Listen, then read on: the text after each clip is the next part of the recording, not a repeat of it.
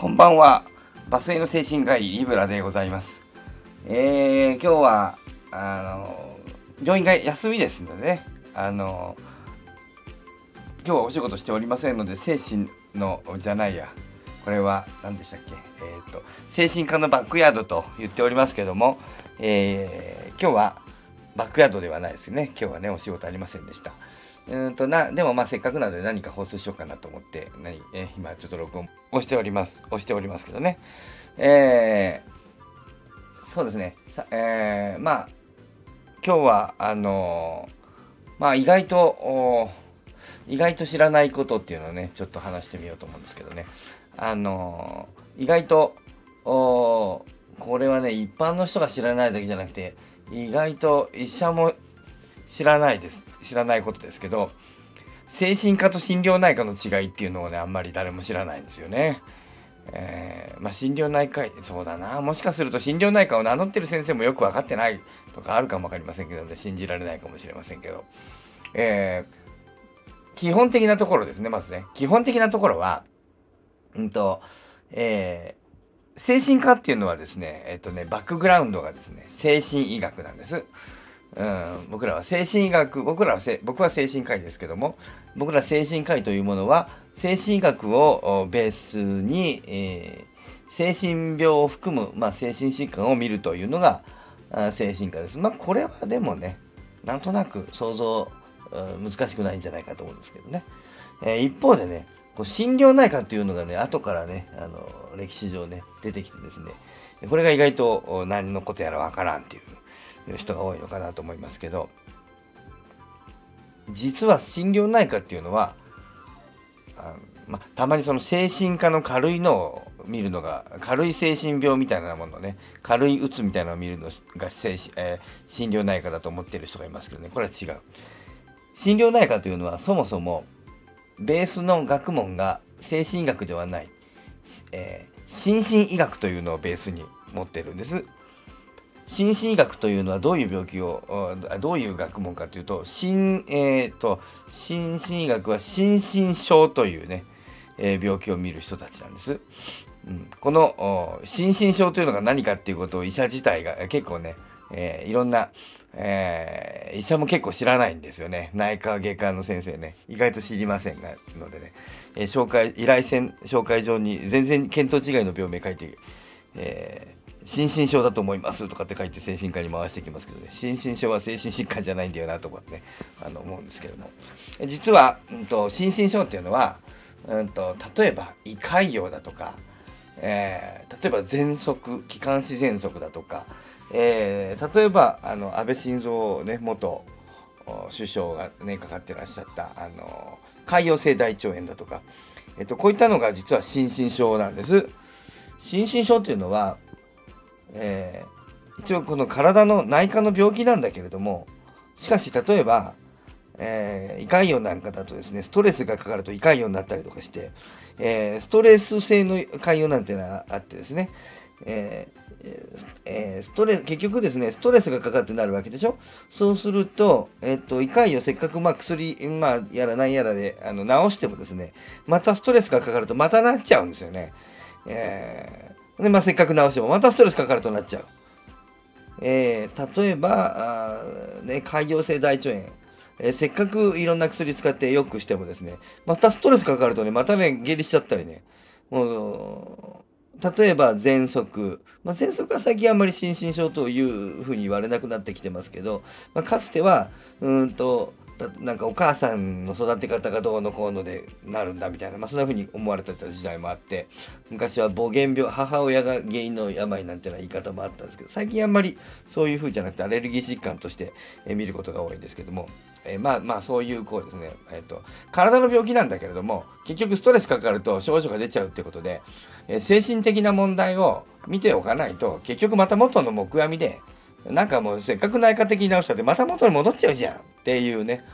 えー、ことで、まあ、精神的な面を無視することができない内科の病気。精神的な問題があ非常にこう関係する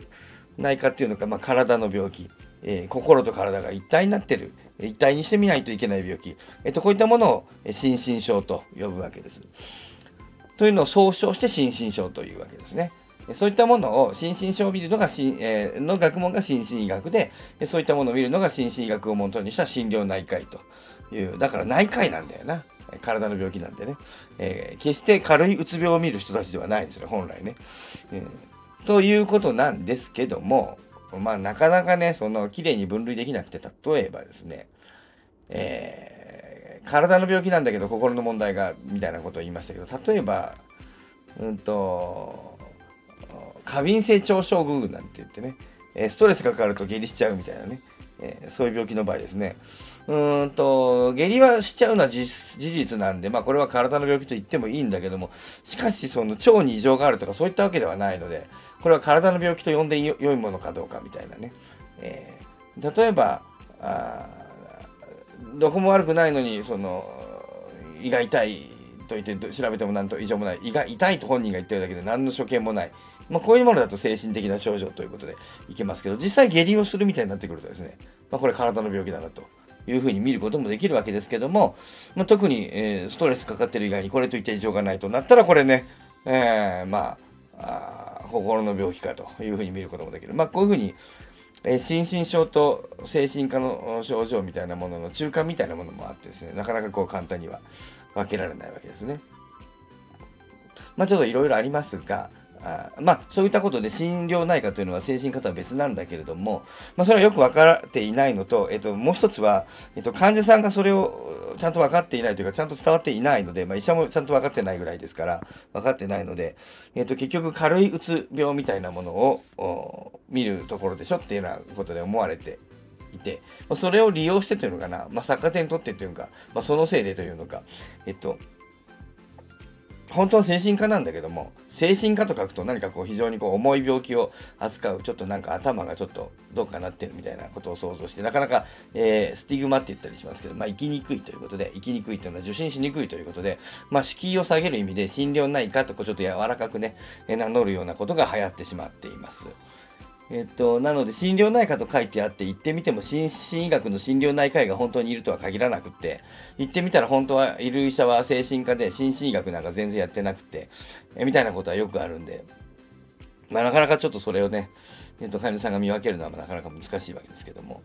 えっと、まあ、よっぽどの大都会、東京なんかに行かない限りは、本当の心療内科、心療内科医って数割と少ないので、えっと、大、えっと、都会の大病院に行かなければ心療内科医っていうのはそうそう、実はいません。